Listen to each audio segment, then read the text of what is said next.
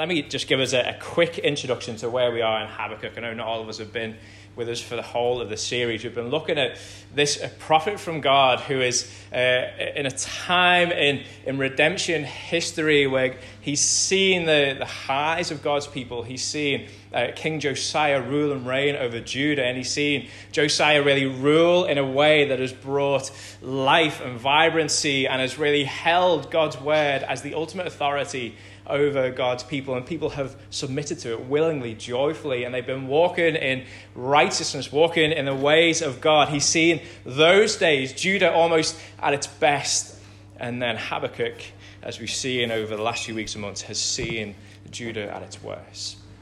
Josiah dies, and the kings who come after him lead Judah in ways of idolatry, ways of sin, ways of rebellion and unrighteousness. And Habakkuk comes and cries out to God and says, God, are you going to do something about this?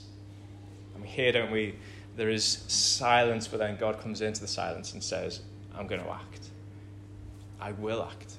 God can't stand idly against sin and unrighteousness. He always moves against it in one way or another. He will always deal with injustice, sin, and unrighteousness. And that's what he does. He says, I'm going to raise up the Babylonians, and they're going to come and take you away into exile. That's how I'm going to execute my judgments. And Habakkuk is like, okay, but, but maybe, maybe not that far. Like, I want you to do something, but that, that seems a little bit heavy. And God says, no, it is coming. But here is the hope as you are feeling just the weight of exile, as you are sitting under the heavy hand of Babylon, hold on to this hope that the righteous will live by faith. The righteous will live. They will almost and, and, and inevitably be able to flourish in the midst of suffering and pain and the weight of wicked men and women around, around them. And that faith comes from God, righteousness comes from God as a gift from him. And now we find Habakkuk in this strange place. This place where he knows suffering is coming, exile is coming. But he also knows that, that God is going to preserve his people. God is going to protect his people. And there is kind of glimmers, we haven't touched on this, but there are glimmers within the book of Habakkuk of, of a future uh, salvation that God is going to bring, an ultimate salvation at the end of all time, where he will gather his people to himself. But he finds himself in this time of limbo, let's call it that. He's feeling the weight of wickedness around him. He's feeling the tension of wickedness around him, but he knows the help is coming.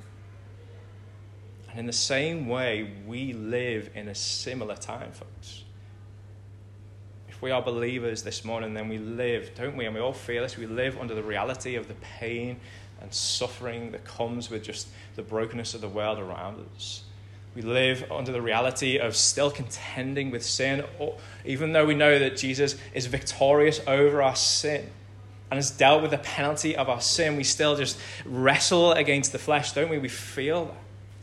And we sit in this tension of almost just being in the middle of, of standing in the victory, but waiting for the final victory to come where we know Jesus will come and bring an end to it all. It's a time where, if you look down at the passage this morning, we're in just the, the first couple of verses of chapter 3. It's a time that Habakkuk calls for him in the time that he's in. He says, in the midst of the years. And it's the same for us. We live in the midst of the years, in the midst of these kind of just two phases where Jesus has announced his victory and he is bringing his victory in all of its fullness in a time to come. So here's the question for us, and here's the question for Habakkuk as we sit in the tension of feeling the suffering and pain and, and just recognizing the weight of wicked men and women and the, the wrestle that we have with sin in our own heart, how do we live in that tension? How do we live in the tension of knowing that Jesus is coming, he's going to bring an end to it all, and still feeling the weight of pain that we feel now? How do we live in the midst of the years, as Habakkuk will call it? Well, let's read the passage this morning, and hopefully, God, by His Spirit, will reveal that to us. Habakkuk chapter 3, verse 1. A prayer of Habakkuk the prophet. According to Shigionoth, O Lord, I have heard the report of you, and your work, O Lord, do I fear. In the midst of the years, revive it. In the midst of the years, make it known. In wrath, remember mercy. I don't know whether last week, uh, last Saturday, you saw um, some of the news that came out of the, the Euros. So, this is a miserable time of year for some people who don't like football. For others who like football and support England, it's also a miserable time of the year because we're absolutely boring at the moment. But last Saturday, there's been some interesting stories that have come out of the Euros, and there was a, a really um, just heartbreaking story that came out last Saturday of Christian Eriksen, who plays for uh, Denmark, who collapsed on the pitch just a few minutes before half time. I don't know whether you saw that in, in the media in the following days. Um, suffered a cardiac arrest, and there were some incredible scenes of, of the players rushing to his help, the referee coming to his help, and then the, the medics running onto the field and uh, listening to some of the reports uh, afterwards, they're truly harrowing. The, um, the head doctor for Denmark said this that, that he had essentially died on the pitch. He was dead. For 10 seconds, he said Eriksen was dead on the pitch and he was gone. It's interesting in light of that across my social media, and I'm sure others, if you follow football, there's been a bit of a uh, just a push for people to, to remember just the rules around CPR and how we would help someone if they've had a cardiac arrest, how we would uh, revive someone if we found someone in, in that kind of situation. But also this week, as we've watched some of the other matches afterwards, there have been incredible scenes of just fans uniting together. Have you seen any of it? just fans supporting and just showing their love and their affection and trying to encourage uh, Christian Eriksen as he's now out of hospital now, but really just uh, uh, lifting him up and, and coming together as one. And we've kind of seen uh, just the, the, the, dark reality of the human condition, him experiencing uh, close to death, but also just the awe of someone being brought to life and everything that comes with it, and people being able to celebrate that and, and to be united together as they see a dead man brought to life. Folks, I have a question for us this morning. Where is our awe at the miracle of life in which we stand because of the gospel?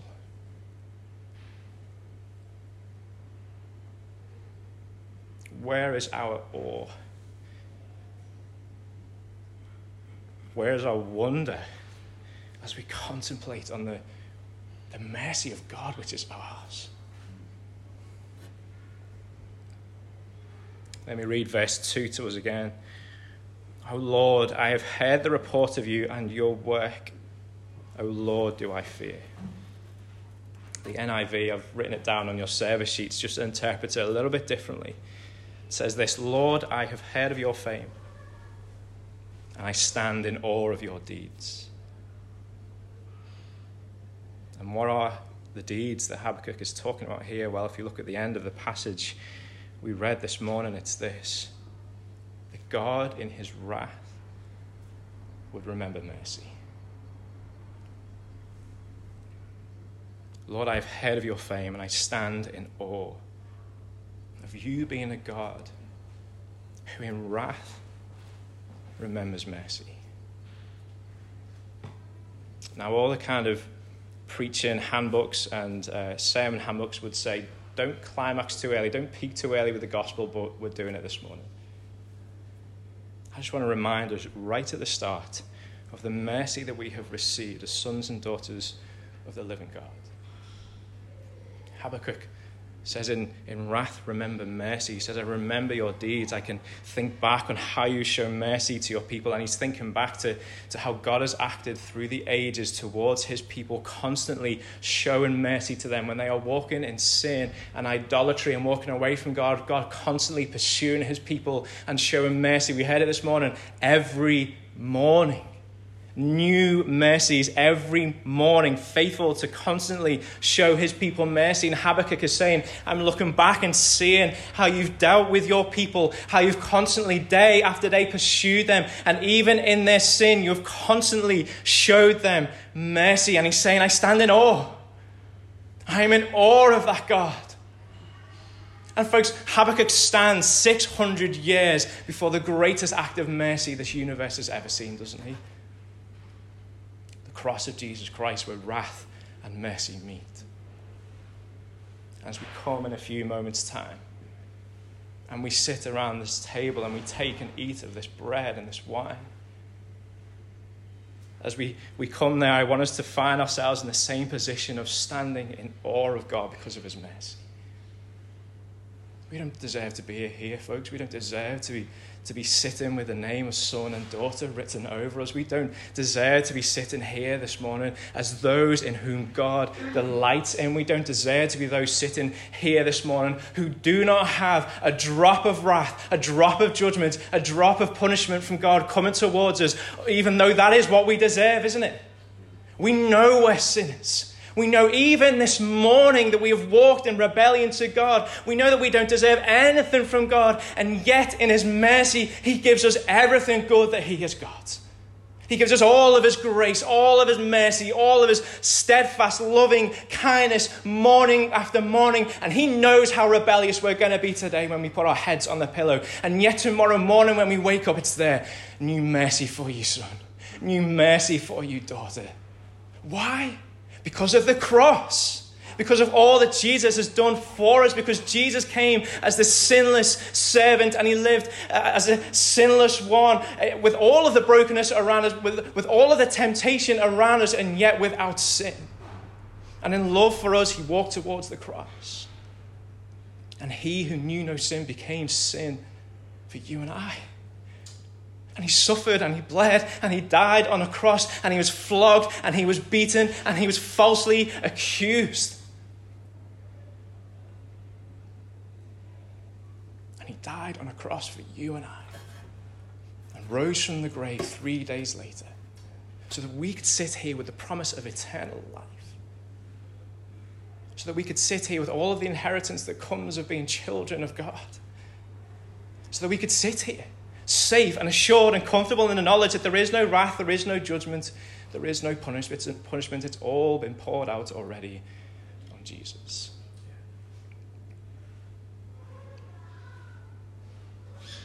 Habakkuk just had a glimpse of the mercy of God as he looked back. Folks, we, as we look at the cross, see the mercy of God in full HD, don't we?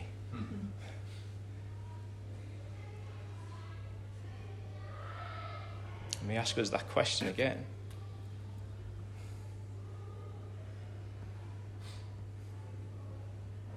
Where is our awe?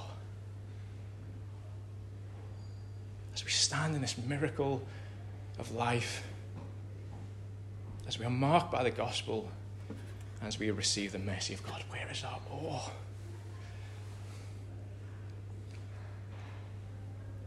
I think maybe the passage kind of helps us to show maybe why we struggle with this, why we struggle to see and just to stand in the reality of all that God has done through us, uh, uh, done for us through His Son Jesus. Maybe the first thing is just sometimes we get overwhelmed in the struggle that we are in. There's no denying that Habakkuk was in a difficult moment. He's literally on the brink of seeing the nation being taken away and, and suffering under the most barbaric rulers that have ever walked the face of the earth. He is in the midst of struggle, he is in the midst of pain. But I wonder, and maybe if you've not been with us for the last few weeks, you might not maybe appreciate this, but if you have been with us as we've gone through Habakkuk, it feels almost like it's a different person writing that. Habakkuk's countenance has changed in chapter 3. In fact, some of the, the commentators who, who write uh, uh, their opinions on Habakkuk, Habakkuk are, are saying the jury's out as to whether this is actually Habakkuk speak, speaking because it feels so different to how he's spoken before. Like he's been agitated before, he's been frustrated with God before. He's been angry at God before, and his countenance as he comes, and we'll, we'll find this even more next week as we read through the rest of this prayer from Habakkuk. It seems like a different man. Something has changed within Habakkuk. And I think we see it, and maybe we saw a glimpse of it last week. If you turn back to verse 20 of chapter 2, God ends his last response to Habakkuk with this. The Lord is in his holy temple. Let all the earth keep silence before him. God ends with giving Habakkuk a vision of him in the throne room Father, Son, Holy Spirit in the throne room. And God comes and, and says to Habakkuk, You just need to be quiet. See me, have a vision for me. That's where we left things last week. Have a vision of God in his throne room. See me. And allow that vision to bring you to a place of quiet. God is speaking to Habakkuk, I think, like a father would speak to an agitated child. Like, you see, ever seen um, like a, a, young baby with a desperate uh, father who's trying to, the baby's wailing and crying, and, the, and the, the father's kind of rocking it, trying to get it down. Like, this was Micah for us for, for 18 months. Like, he just cried all night, and literally, as in the true Elizabeth, I was kind of rocking him like this, trying to get him to sleep, like doing my best to get him down. It's probably the only time I've ever had a bicep on my right arm. Like I was just going for it and, and just trying to settle him and, and doing all the noise, just shh, shh, shh, come on, just trying to settle him down. And he was just so agitated. But as he began just to hear my words and just feel the, the embrace of me on him, it settled him and it silenced him. I wonder if that's what God's doing to Habakkuk. In the midst of the struggle he finds himself, in the midst of the pain that he finds himself, in the midst of a prospect of an uncertain future, like a, a father would to his child, he's saying, It's okay, son. It's okay, daughter. Just remember who I am. And I know because I know I know all of us this morning, I know that there are things in our lives where there is pain and there is suffering. And we've heard that this is Father's Day today. I want us to look to the greatest Father and I want you to hear his words. It's okay, daughter. Where there is something that we desperately need, and we're like, Father, we, we just need this thing, and I don't think you understand. If, if just I had this thing in my life, and He's saying, Shh, it's all right, son. We just want to take hold of, of this thing which we really know is bad for us, but, but it just makes us feel good in the moment. And we just want to take hold of it just, just this last time. And God's saying, No, no, no. I'm enough. It's all right, daughter. I think oftentimes we get overwhelmed in the struggle, so much so that we get distracted from the mercy in which we stand. And we just need to hear those words from God. Psalm 46 Be still. Be still and know that I am God. I know it's painful. Be still and know that I am God. I want us to do that for a moment, folks, before we move on. Here's what I want to bring us to this morning. You'll see the title on your sheets this morning Mercy Revival. That's what I want for all of us this morning that we would have a revival in our hearts of the mercy of God. That we would be able to come like Habakkuk again and stand in front of the gospel and be in awe of what he's done. But I know that the struggle distracts us from that. So, just for a moment, I want us to quiet our hearts and remember the mercy of God. And I'll pray for us and ask God by Spirit to revive that mercy in us again, revive that awareness of the mercy of God in the midst of the struggle. So let's just take a moment, folks, just maybe bow our heads and just take a moment in quiet.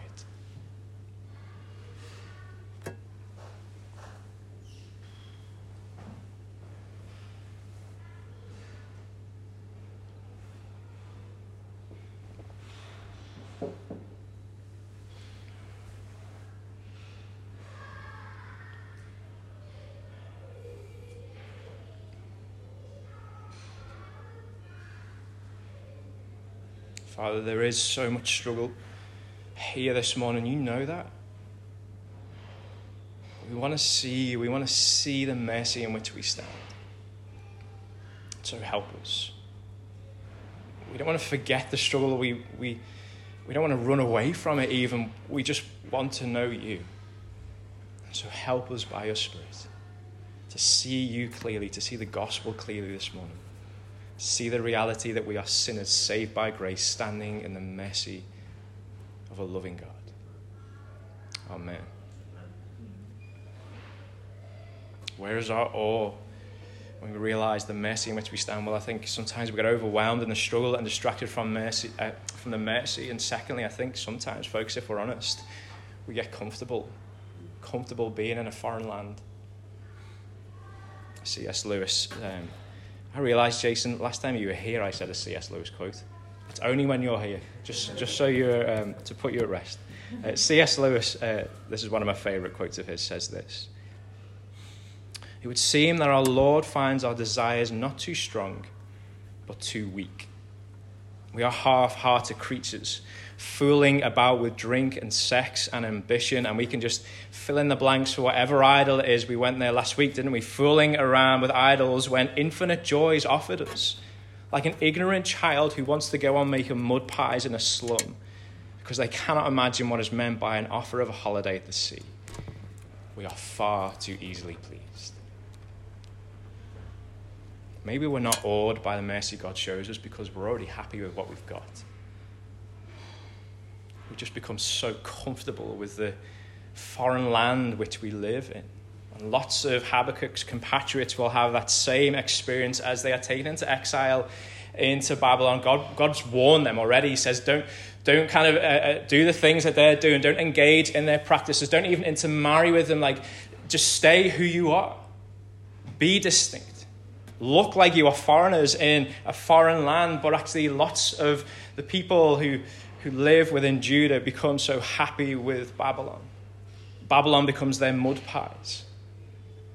I wonder maybe for some of us, this world has become the mud pie for us.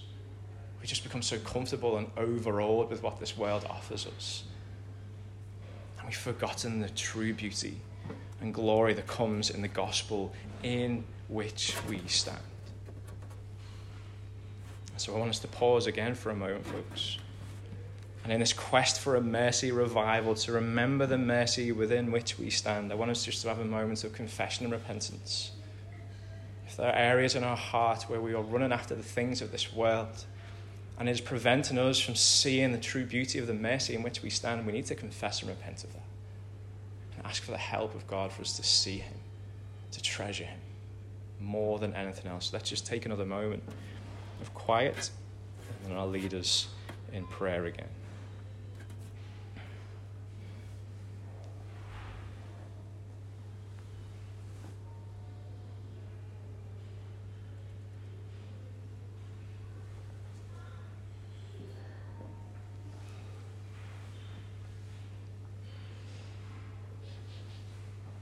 Father, we're sorry. We know that we have been given everything. And yet we become so infatuated with the things around us. So help us to see, see your glory. Help us to see you rightly, to treasure you above everything else. So, Father, we confess and repent where, where we're walking in rebellion, where we're walking in sin, where we're walking in idolatry.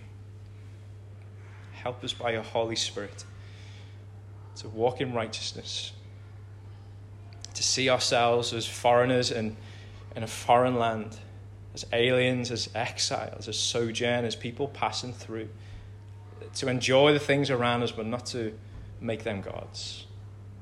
Help us to see the beauty of the mercy in which we stand and to be in awe of it. Revive that within us, we pray, Father, by the power of your Spirit. Amen. I wonder if there are two reasons, maybe the two main reasons why we're not in awe of the mercy in which we stand. Well, let me come back to the original question I asked us how does God want us to live in this tension that we live in? Feeling the brokenness and the weight of, of wickedness around us, knowing that a time is coming where God will relieve us from it all, but just feeling the weight of it now. How do we live well in this moment now, in the midst of the years, as Habakkuk would call it? Well, I think this is what the passage leads us to see. That God has not just given us mercy to stand in, he has given us mercy to share. I think that's what it looks like for, for Judah in exile, not just to be people who have a, a, mercy revival in their hearts, but to come to God and pray for a mercy revival in the land that they are in.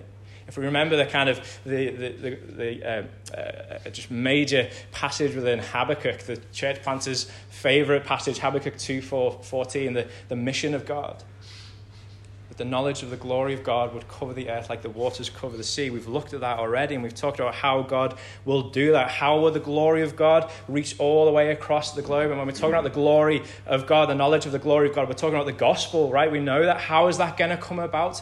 Through you and I, through the church. That is how God's glory will extend by you and I passing it on. And I think it's the same for Habakkuk in his day as well. You'll see right at the top of chapter 3 a prayer of Habakkuk the prophet, according to Shigionoth. Anyone ever heard of that word before? No, and we'll never hear it again. But apparently, it is a musical term. You'll see right at the end of the chapter, if you scroll down, there's some instructions there to the choir master with stringed instruments. The, uh, the was a, a poem or a song and uh, it is thought to be a song that had an upbeat uh, rhythm to not like a minor key. Like this was a, a, a happy song, like it's a, a major key. Is that right? Is that where a happy song is? Yeah, we'll go with that. A major key song. It's a, an upbeat song.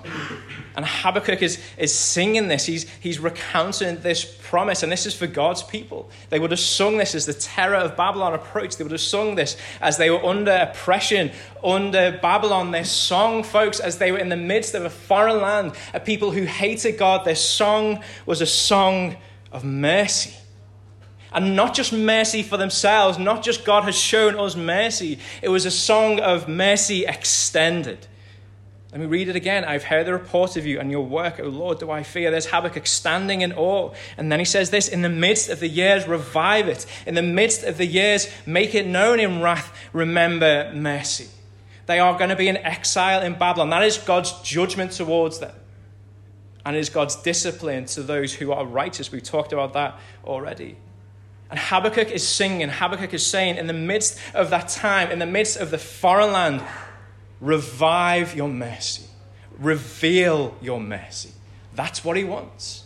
And actually, that is the pattern that you see all the way through Scripture this, this constant pattern of sin, judgment, mercy, salvation. Right from the start, sin, judgment, mercy, salvation, over and over and over again. And Habakkuk looks back and he sees it and he's in awe of it and he says, God, do it again. Show your mercy again. Reveal it again. Revive it again. Do it in the midst of Judah again. But I also think he's saying, do it in the midst of Babylon. Bring about your mercy and a, re- a revival of it in our hearts, yes, God, but also in this. And remember who Babylon are God's enemies. This vicious and cruel nation who bring about terror. Judah were bad, but Babylon were on another level. I believe that Habakkuk is praying the same for them. I believe it because Jeremiah, who is one of the prophets who goes into exile, he, he gives this command out. He says, Seek the welfare of the city. This is from God. Seek the welfare of the city where I've sent you into as exiles, and pray to the Lord on its behalf. Wow. So, how do we live in this tension, in this moment of waiting for, for, for the full uh, uh, uh, um, um, salvation as we, as we uh, uh, go to be with God and He brings all things together and He finishes it all off on that day? How do we live in this tension now? Well, I believe we do the same. We have this mercy song. God, revive mercy in our hearts, but also bring it about in our cities, in our towns in every nation across this world until your glory covers this world, until the knowledge of your glory covers this world like the waters cover the sea. Let's not be fooled, folks. God's mercy is for sinners. And that is not a certain type of sinner. It's not a middle class sinner. It's not a sinner who had a Christian background type of sinner. It's not a sinner who comes kind of clean type of sinner. It is sinners. The worst of sinners. You know, for God's, for knowledge of God's glory to cover the earth like the waters cover the sea, that means that the gospel has to go to places like Iran, it has to go to places like North Korea and bear fruit there, and it will. I love this from Micah chapter 7, verse 18. God delights in showing mercy. It's not like he's, he's looking at sinners across the world and thinking, oh, not again. I'm going to have to show mercy to that one. No, he delights in showing mercy. It pleases him to show mercy. He wants to show mercy. We're going to hear later in Ephesians 2, he's rich in mercy. He's got so much of his mercy to give. And, folks, more than anything, our city, your city, needs this a mercy revival. They need the mercy of God, and he is ready to give it. We need it in our hearts. There's ignorance, blindness, apathy to the mercy of God. We need to wake up. We need to have a mercy revival. We need to be jolted awake by the Spirit of God this morning and see the mercy in which we stand. Our, our city folks needs mercy because they are dead, spiritually dead. Habakkuk uh, prays in, in this prayer. says, God, uh, make your mercy known. Reveal your mercy. In Babylon, make your mercy known. That is their song. That's the song that they go into exile singing. And I would say it should be our song as well. God in Liverpool, make your mercy known. God in my family, make your mercy known. God, in my workplace, make your mercy known. God, in this nation, more than anything, make your mercy known. That should be our song. That should be our Shigionoth. And God, in His infinite wisdom, uses you and I to answer that prayer, to reveal His mercy too. And so let me, let me close by putting some flesh on the bones. What will that look like? What will it look like for us to be people who have that song, whose song is a song of mercy? What will it look like for us to be people who, with the help of God, through the power of His Holy Spirit, are revealing the mercy of God with a great prayer of a mercy revival in our cities? Well, Romans chapter 12. Just turn with me for a couple of minutes. Most of us will know these verses. Romans chapter 12, Paul is coming to the climax of him uh, just really unfolding what the gospel is uh, to those that he's writing to. And he comes to this climax point in Romans 12, verse 1. He says, I, I appeal to you, therefore, brothers and sisters, by the mercies of God. Some other translations say, in view of the mercy of God, to present your bodies as a living sacrifice, holy and acceptable to God, which is your spiritual worship. What does it look like for us, people who have had a mercy revival in our hearts to then share that mercy with others? What does it look like for us to be recipients of the mercy of, of God and then live in the tension, live in the midst of the years? while Paul says, in view of God's mercy, present your bodies as a living sacrifice. That's what we do. And then he goes on in the rest of chapter 12. Don't worry, we're not going to do it, but there are 24 um, imperatives there. 24 ways that Paul says, okay, and this is what it looks like. This is what it looks like to live as people who have a clear view of the mercy of God and then to offer our bodies as a living sacrifice. This is what it's going to look like. And I'm just going to list a few of them out to us. And I want you just to, as, as I speak them, just listen and think is, is that for me? Is that what I need to do tomorrow? Is that what this is going to look like for me this week? Is this what uh, living uh, as one who has received mercy is going to look like for me? Is this something that I need the help of God to do? And as we listen, folks, listen how countercultural this type of living is. We see in verse 8, Paul encourages those who've received God's mercy to show mercy to others with cheer, cheerfulness. In verse 9, he says, Those who, who live in view of God's mercy, well, their love should be genuine. Verse 13, those who live in view of God's mercy should give to the saints Verse 14 those who live in view of God's mercy should bless those who persecute them. In verse 15, those who live in view of God's mercy, they should weep with those who weep. Folks, that we need to get alongside someone who is grieving and suffering this week and show the mercy of God to them by just sitting with them in the struggle. Verse 16, those who live in view of God's mercy should associate with the lowly verse 17 those who live in view of God's mercy should repay no one for evil. Verse 19 they never avenge themselves. Verse 20 if their enemy is hungry, those who live in view of God's mercy will feed them. Those who have had their hearts revived by mercy, which we have already received in all of its fullness at the cross of Jesus Christ, become merciful. And it will look countercultural I believe it will lead others into the mercy that God, God wants to give them and delights to give to sinners. The exile that Judah are heading towards is not a place for them to hide, folks. It's a place for them to sing It's the same for us. The time in which we live, the place in which we live, is not a place to hide, it is a place to sing. And a place to sing of the mercies of God. Let's pray. Father, we have received so much. We come honestly before you this morning and say that the gospel is the most glorious news that we have ever been told. Jesus, you are the most glorious God. But so often we struggle. We feel overwhelmed in the struggle and just the uncertainty of the future, and so we get distracted.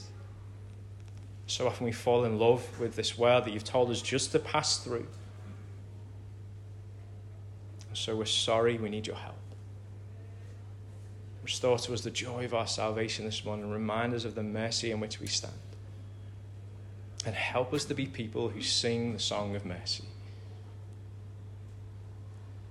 Not to crawl away in fear in this land that we live in not just to just to pine for for uh, the new heaven and the new uh, as much as we want that and as much lord jesus we want you to come soon. Help us to live well now to live in this moment as people of mercy as people who live each day in view of the mercy that we have received and are merciful to others as we do. And as we do lord jesus we pray that you bring salvation we pray that as people see us live different lives, that they would be compelled to ask about the hope that we have and that you would lead them towards seeing the mercy which you want to offer them. So help us that end, Lord Jesus, we pray. Father, we need your help. Holy Spirit, we need your help. And so it's in Jesus' name that we ask. Amen.